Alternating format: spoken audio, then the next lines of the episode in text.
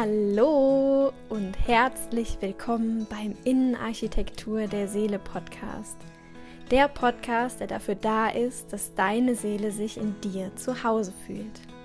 Ich bin Katharina Krämer oder auch Ina genannt und ich freue mich sehr, dass du heute wieder dabei bist und ja, mir ein bisschen von deiner Zeit schenkst. Heute geht es um das Thema das innere Kind. Das war ja auch eine Folge, die sich einige von euch gewünscht haben. Egal, ob du schon mal davon irgendwas gehört hast oder nicht, ich werde versuchen, das so verständlich wie möglich ähm, einmal jetzt rüberzubringen. Es kann natürlich sein, dass du ja dich schon ein bisschen auskennst, aber vielleicht ist auch so, dass du einfach ja davon gehört hast, so dieses innere Kind und denkst dir irgendwie so, hä, was ist das eigentlich? Und es ist so, dass jeder Mensch hat das. Aber das ist unbewusst. Wir können das aber in ja, Situationen aus dem Alltag äh, schon gut auch mal erkennen, ja, weil ganz häufig taucht das in Beziehungen auf oder auch am Arbeitsplatz. Also Beispiel in Beziehungen. Vielleicht kennst du das. Du schreibst mit deinem Partner Nachrichten hin und her und irgendwann antwortet der nicht mehr. Ja, und dann wirst du vielleicht sauer, denkst dir so, äh, warum schreibt der jetzt nicht? Bin ich wirklich so unwichtig, ja, dass es keine Antwort mehr gibt? Und dann kann es natürlich passieren, dass du sauer bist und nochmal so eine ziemlich genervte oder vielleicht auch sogar ein bisschen böse Nachricht hinterher schickst. Obwohl du ja eigentlich auf eine Antwort wartest. Ja. Und, ähm, vielleicht hat dein Partner auch sowas gesagt wie, ja, ich bin kurz bei einem Freund, ich bin in einer Stunde wieder da. Und dann ist die Stunde um und dein Partner ist nicht da. Und jetzt wirst du vielleicht wieder total sauer und wütend. Und dann kann es sein, dass du dir wieder irgendwie was schreibst. So eine richtig schöne, saftige Nachricht oder du wartest, bis er dann irgendwann wieder kommt und dann ignorierst du ihn. Zeigst die kalte Schulter, ja, verbringt vielleicht den Abend sogar getrennt, weil du dann so schmollst oder sauer bist. Oder es kann natürlich auch sein, dass du da eine richtig krasse Szene hinlegst und total wütend bist und sauer bist und das muss raus. Das kann auch sein. Es gibt natürlich auch Situationen auf der Arbeit, ähm, vielleicht kennst du das auch, wenn du das Gefühl hast, manchmal geht es dazu wie im Kindergarten. Ja, und du bist vielleicht in einem Team und das ist eine Frage an ein anderes Team und in einem anderen Team gibt es dann auf einmal jemanden, der dafür sorgt, dass du nicht die richtige Antwort auf deine Fragen bekommst, ja, der da irgendwie immer in die Quere kommt oder in die Karten spielt oder irgendwas erzählt, was gar nicht stimmt und so weiter. Soll es ja alles geben. Und in all diesen Situationen, in denen dann, ich sage jetzt mal wirklich diese unkontrollierten Emotionen dich beherrschen, in diesen Situationen handelst du nicht als erwachsener Mensch, sondern da handelt dein inneres Kind. Das ist wirklich der Anteil in dir, der einfach, ja, wie ein Kind, der verletzlich und hilflos ist. Ja, wirklich wie ein kleines Kind. Und als Kind reagieren wir affektgesteuert. So, und das ist so, weil das einfach so vom Gehirn festgelegt ist. Stell dir mal das Gehirn vor und da gibt es einen vorderen Teil, das ist der vorne an der Stirn und es gibt einen hinteren Teil am Hinterkopf. Ja, wir machen das wirklich sehr vereinfacht jetzt. Und als Kind haben wir erstmal nur diesen hinteren Teil. Dieser Teil, der steuert uns. Und dieser Steuerungsteil, der ja reagiert über Emotionen, ja, und oder steuert über Emotionen und löst, löst bestimmte Handlungen aus. Und diese Handlungen, vielleicht hast du es schon mal gehört, im Englischen ist es eher bekannt als dieses Fight, Flight, Freeze. Natürlich in Deutsch Angriff, Flucht oder Erstarren. Das sind so diese drei Haupthandlungen. Und der Teil, der da re äh, reagiert, das ist die sogenannte Amygdala. Die sorgt dafür, dass wir in Gefahrensituationen überleben. Und das ist einfach auch noch aus der Evolution so, weil wir müssen super schnell reagieren in solchen Gefahrensituationen. Ja, das war früher der Säbelzahntiger. Da war keine Zeit zum Überlegen. Da musste einfach super schnell eine Handlung her. Und dieser vordere Teil vom Gehirn, das ist der logische Anteil. Das ist der, der Lösung kreieren kann, der rational denken kann. Den gibt es aber im Kindesalter noch nicht. Also beziehungsweise der ist einfach noch nicht entwickelt. So, und jetzt kommt's, wie das alles zusammenhängt.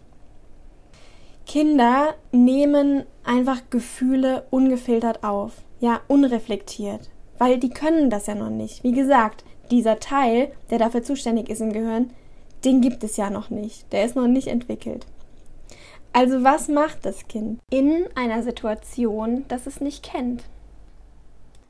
Das reagiert mit Emotionen. Und diese Emotionen, das sind meistens Angst und Schock.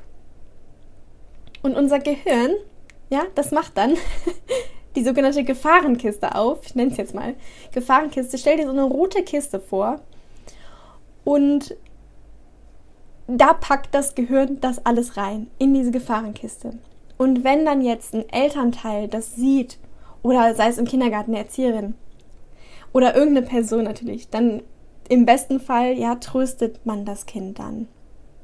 Und es darf weinen, es darf wütend sein, es darf oder wütend werden, ja. Aber die ganzen Emotionen, die in dieser Situation entstanden sind, die dürfen abgebaut werden. Das ist so wichtig, ja. Weil danach ist es wieder in Ordnung.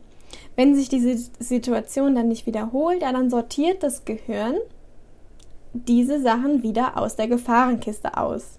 Dann ist diese rote Kiste wieder leer.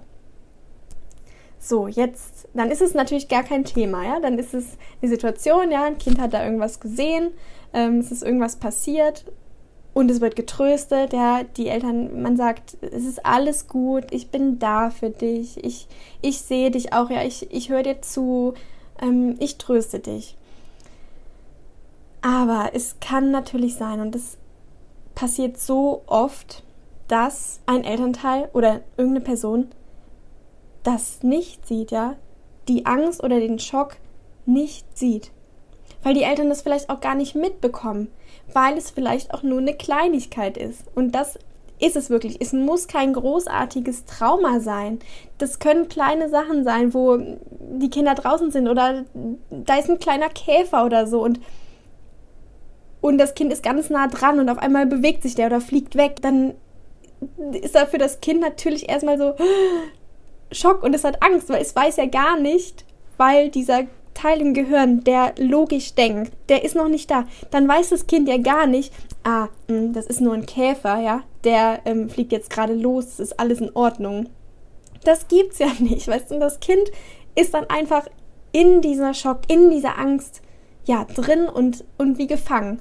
Und was ist jetzt, wenn da keiner kommt, wenn keiner das mitbekommt, wenn keiner das sieht, und niemand das Kind tröstet, dann bleibt diese Situation in der Gefahrenkiste. Unser Gehirn packt alles in diese Gefahrenkiste und nicht nur dieses eine, diese Kleinigkeit, sage ich jetzt mal.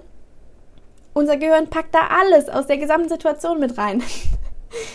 Und ähm, ich habe es mal so schön gelesen, das ist wie so ein gedeckter Tisch. Also da ist nicht nur der Teller, ja, diese ursprünglich auslösendes, auslösendes Ding, was auch immer.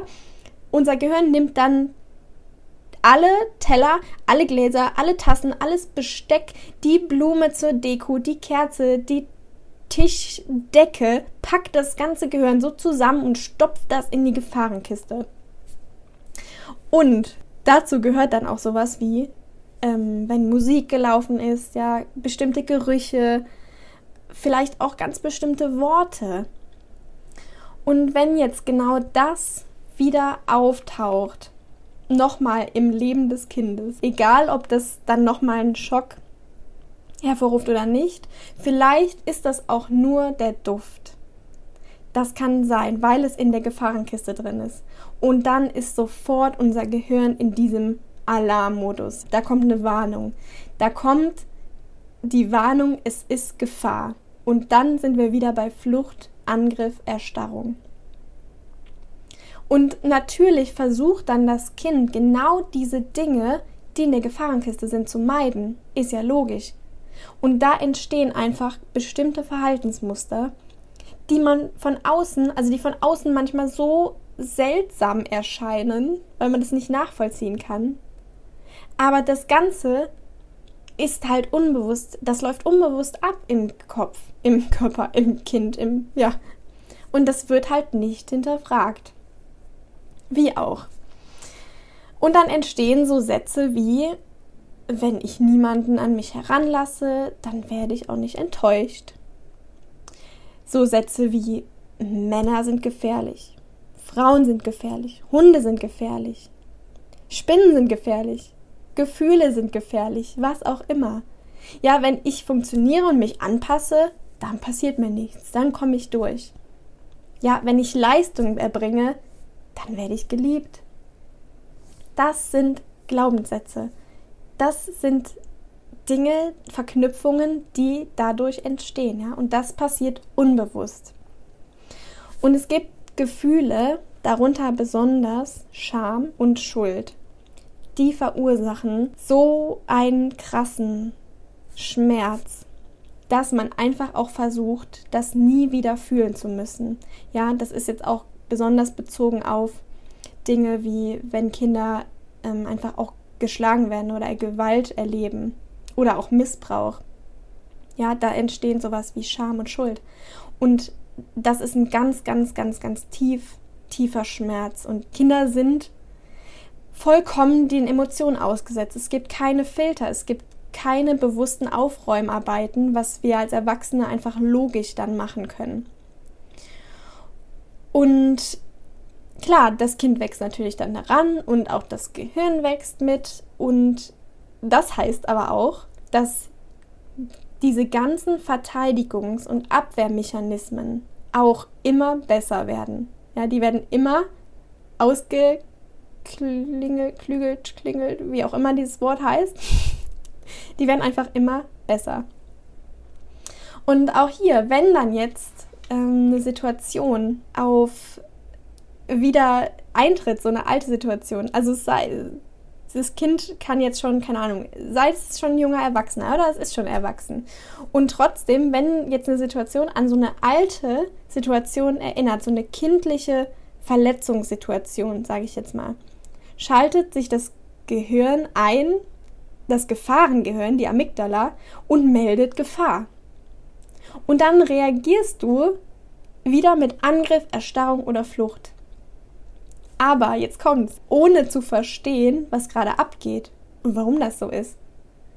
Weil es kann sogar so sein, dass du denkst, deine Reaktion wäre angemessen und vernünftig. Das kommt darauf an, wie gut dein Schmerzvermeidungssystem in der Kindheit das so verpackt hat. Also wie zu Beginn nochmal diese ersten Situationen, die ich da genannt habe, in Beziehung oder in der Arbeit. Das kann sein, dass das so abläuft und du bist doch völlig davon überzeugt, dass das angemessen ist, dass du so ausrastest, sage ich jetzt mal. Das kann für dich komplett logisch sein, ja? Und das, da reagiert dein inneres Kind. Ja, es kann natürlich auch sein, dass du dir schon denkst, so, mm, warum mache ich das immer so? Warum reagiere ich denn dann immer so? Warum bin ich dann so wütend? Warum bin ich so sauer? Und warum muss ich dann den anderen so beschuldigen oder beschimpfen? Ähm, oder warum, ja, ist das auf der Arbeit so? Es kann natürlich auch sein, dass du nicht diesen, ich sag mal, beschimpfen, ne? das ist ja dieses Attacke dann, dass du in diesen eingefrorenen Modus kommst, ja, dass du dich vielleicht manchmal gar nicht mehr rühren kannst in manchen Situationen. Oder wenn dir irgendjemand was Bestimmtes sagt, dass du dann dich wie erstarrt fühlst. Und das ist nämlich auch dann genau dein inneres Kind. Mm, aus der Erfahrung, so kann ich sagen, dass ja, wir meistens erstmal mit unserem inneren Kind in Kontakt kommen, wenn wir an einem Tiefpunkt im Leben sind. Das ist leider so, ja, wenn wir immer wieder scheitern, wenn es nicht so läuft, wie wir das doch gern hätten. Es kann auch sein, dass du merkst ja, dass du andauernd Bestätigung von außen brauchst. Sei das in Beziehungen, sei das Geldthemen oder irgendwas anderes. Und hier kann ich dir nur sagen oder die Frage stellen, wie ist es bei dir? Ja, fühlt sich dein Leben wirklich richtig kraftvoll und lebendig an? Kennst du solche Situationen? Kennst du sie nicht? Wenn du jetzt schon denkst oder vielleicht vorher schon gedacht hast zwischendurch so, boah, lass mich doch in Ruhe mit der ganzen Scheiße da, dann greift deine Schmerzvermeidung hier noch 100 Prozent. Wirklich. Und dann bist du auch noch nicht bereit, an diesen Themen zu arbeiten. Wenn aber doch, dann ist es so, dass du heute natürlich als erwachsener Mensch ganz anders mit diesen Situationen in der Kindheit umgehen könntest. Ist ja logisch. Und du kannst auch heute genau in diese Zeit, in diese Situation zurückgehen und das quasi, ja, ich nenne es mal erledigen. Du kannst das tun, was dein inneres Kind gebraucht hätte. Die Frage ist jetzt nur, willst du das? Willst du das freiwillig? Und das ist wirklich genau der Punkt, denn die meisten Menschen wollen das nicht, weil das auch einfach weh tut, weil das mühsam ist, weil das Arbeit ist. Und ich kenne zum Beispiel viele, die das Buch Das innere Kind in dir muss Heimat finden. Das ist ja so auch der Bestseller, ist ein super Buch, ja, die das gelesen haben, ohne es aber zu bearbeiten, ohne die Übungen zu machen, die da drin stehen. Und dann hat noch einfach noch keine Heilung stattgefunden. Weil unser Gehirn, das muss ja wie umprogrammiert werden.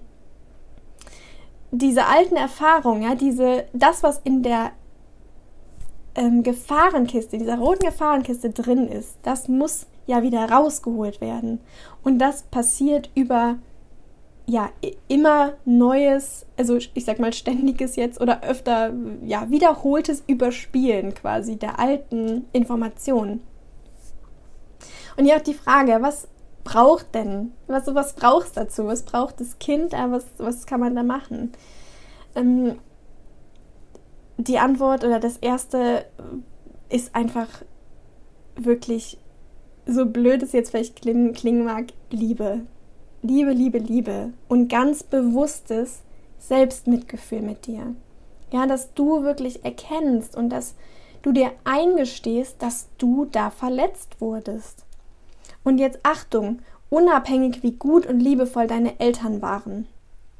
Denn wir haben ja zu Beginn gesagt, es kann sein, dass du sagst, ja, ich hatte eine, eine super Kindheit, ja, oder es war total schön. Ich wüsste jetzt nicht, was daran nicht schön war.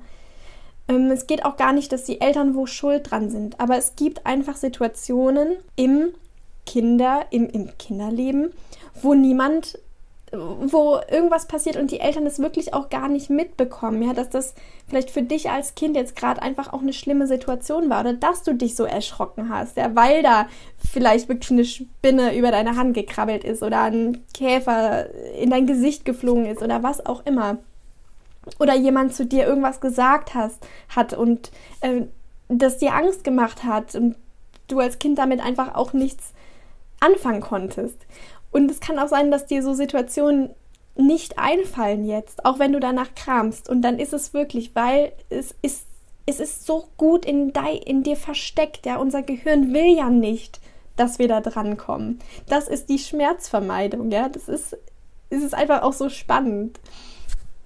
Ähm, genau, wo, jetzt habe ich mich selbst hier meinen roten Faden verloren. also ist so genau wichtig, dass du da einfach dir das eingestehst und dass du da verletzt wurdest. Genau, da, das war es. Unabhängig, wie, wie liebevoll deine Eltern äh, mit dir waren und wie schön deine Kindheit war. Und dass auch das Verständnis einfach dafür hast, dass du das wirklich heute heilen kannst. Weil es es gibt keine Zeit in dem System, in dem Moment. Ja, du kannst von hier aus zurückgehen. Wenn du heute diese alten, verletzten Situationen wieder aufsuchst, dann kannst du deinem inneren Kind zur Seite stehen. Du kannst es wirklich retten, du kannst ihm einen geschützten Rahmen bieten und es dann auch trösten. Und das verursacht dann quasi, dass unser Angstgehirn, das ist ja die Amygdala, eine neue Erfahrung quasi erlebt und kann so wirklich diese alte Kiste, diese Gefahrenkiste ganz langsam wieder ausräumen. Und hier auch noch ein wichtiger Hin hinter, äh, hinter Info. Dieser Gehirnteil, der lernt nur über Emotionen, ja, nicht über den Verstand. Das heißt auch, wenn wir wirklich dieses, ich sag mal, Buch, ja, wir lesen das und das ist im Verstand, das ist uns logisch, dann ist das nicht die Heilung. Die Heilung funktioniert über die Emotionen, über die Übungen, die du dann machst, über all das, ja, was man da machen kann. Und das geht, ist natürlich die Frage, wie kann man das jetzt konkret machen? Dafür gibt es natürlich einmal Coaching. Ja, Im Coaching kann man da wirklich ganz konkret dran arbeiten. Wenn du jetzt aber sagst, oh je, ich äh, möchte jetzt aber hier noch kein Coaching machen und ich äh, will das irgendwie mal mit mir selbst probieren, dann sind natürlich auch einige Techniken in dem Buch ähm, beschrieben. Ich weiß ehrlich gesagt selber gar nicht genau, welche ähm, das jetzt nochmal sind. Müsste ich selber nochmal reinschauen. Aber ganz bekannt ist natürlich einfach die Stuhltechnik. Das heißt, du setzt, also stellst dir zwei Stühle auf und du sitzt auf dem einen und stellst dir vor, auf dem anderen Stuhl, da sitzt dein inneres Kind. Und dann kannst du das einfach Dinge fragen. Einfach das, was du fragen willst. Und dann tauschst du den Platz und setzt dich quasi auf den Stuhl des inneren Kindes und dann spürst du mal rein. Ja, wie fühlt sich das an? Was willst du jetzt aus dieser Position zu dir als Erwachsene sagen? Ja, und das musst du wirklich einfach ausprobieren. Das ist wirklich eine ganz, ganz, ja, krasse Erfahrung auch, wenn man sich wirklich darauf einlässt. Du kannst das natürlich auch gerne mit einer Puppe machen. Das ist für manche einfacher, weil sie dann wie so ein ja, Kind irgendwie ähm, ja, auch vor sich haben. Und letztendlich Ziel ist aber, egal was du jetzt für eine Übung da machst, dass du dein Kind, dein inneres Kind an einen sicheren Ort schickst. Das kannst du, also das kann man sehr gut auch in Meditationen machen und das kann ein Ort sein, den du vielleicht auch kennst aus der Kindheit. Es kann aber auch ein Fantasieort sein oder ein, ja, einfach ein Ort, der ja, dir so ein ganz schönes Gefühl auslöst. Also einfach ein super schöner Ort für dich. Und da kannst du dein inneres Kind dann hinbringen. Und das sind auch so Sätze, die du ihm sagen kannst. Sowas wie, ich sehe dich. Oder ich höre dich. Ich halte dich. Ich bin für dich da.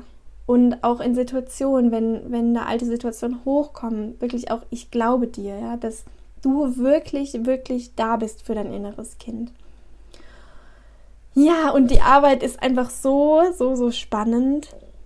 Denn ja, ich, es, dieses innere Kind, wie gesagt, es zeigt sich meistens erst, wenn es bereit ist, wenn dieser Anteil in dir bereit ist, gesehen zu werden und ja, dein es irgendwie auch klar wird, dass du das schaffen kannst, dass du es schaffst, jetzt mit diesem Anteil zu arbeiten und diesen Anteil zu heilen.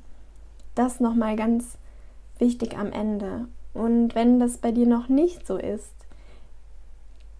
das ist nicht schlimm. Also das ist, das ist wirklich einfach ein Prozess. Ja, man muss da dranbleiben, muss da ähm, Übungen machen und sich einfühlen und wirklich bestimmte Dinge aus der Kindheit nochmal anschauen. Und das mit der Zeit wird sich da was zeigen dann. Und dann kann man natürlich damit arbeiten und das Kind auch heilen.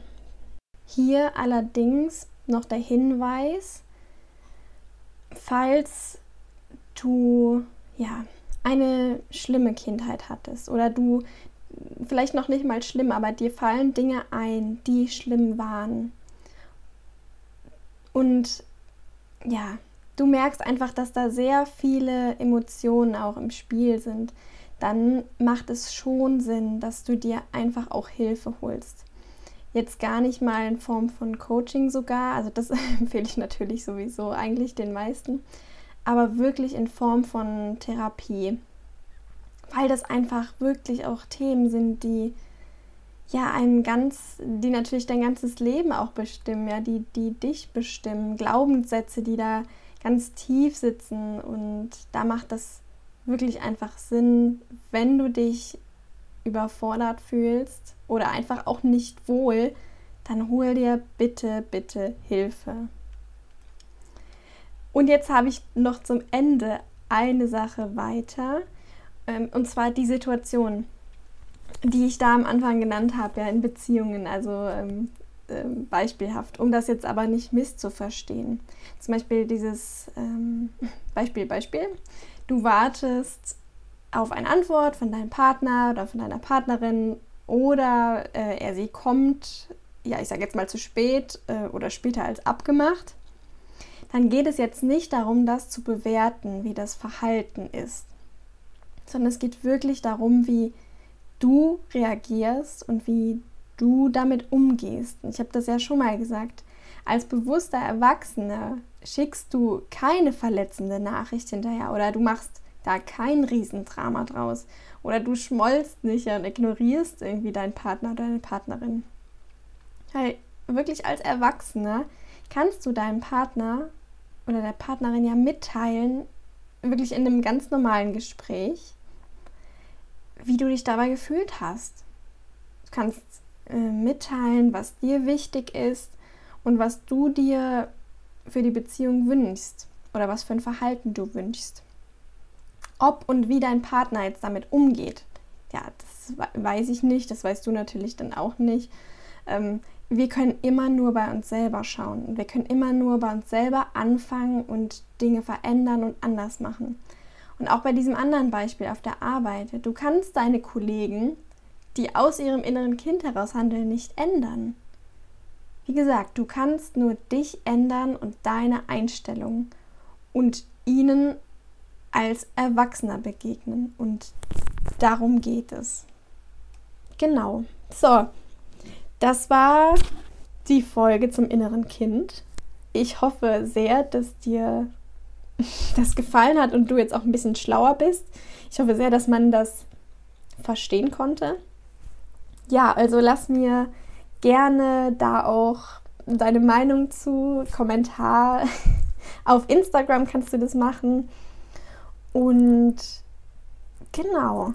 Ja, du kannst mir auch sehr gerne, der Podcast ist jetzt auch bei iTunes, ähm, lass mir da sehr gerne, falls dir der Podcast gefällt, eine Bewertung da. Da würde ich mich mega freuen. Und ja, ansonsten würde ich sagen, vielleicht bis zum nächsten Mal. Tschüss.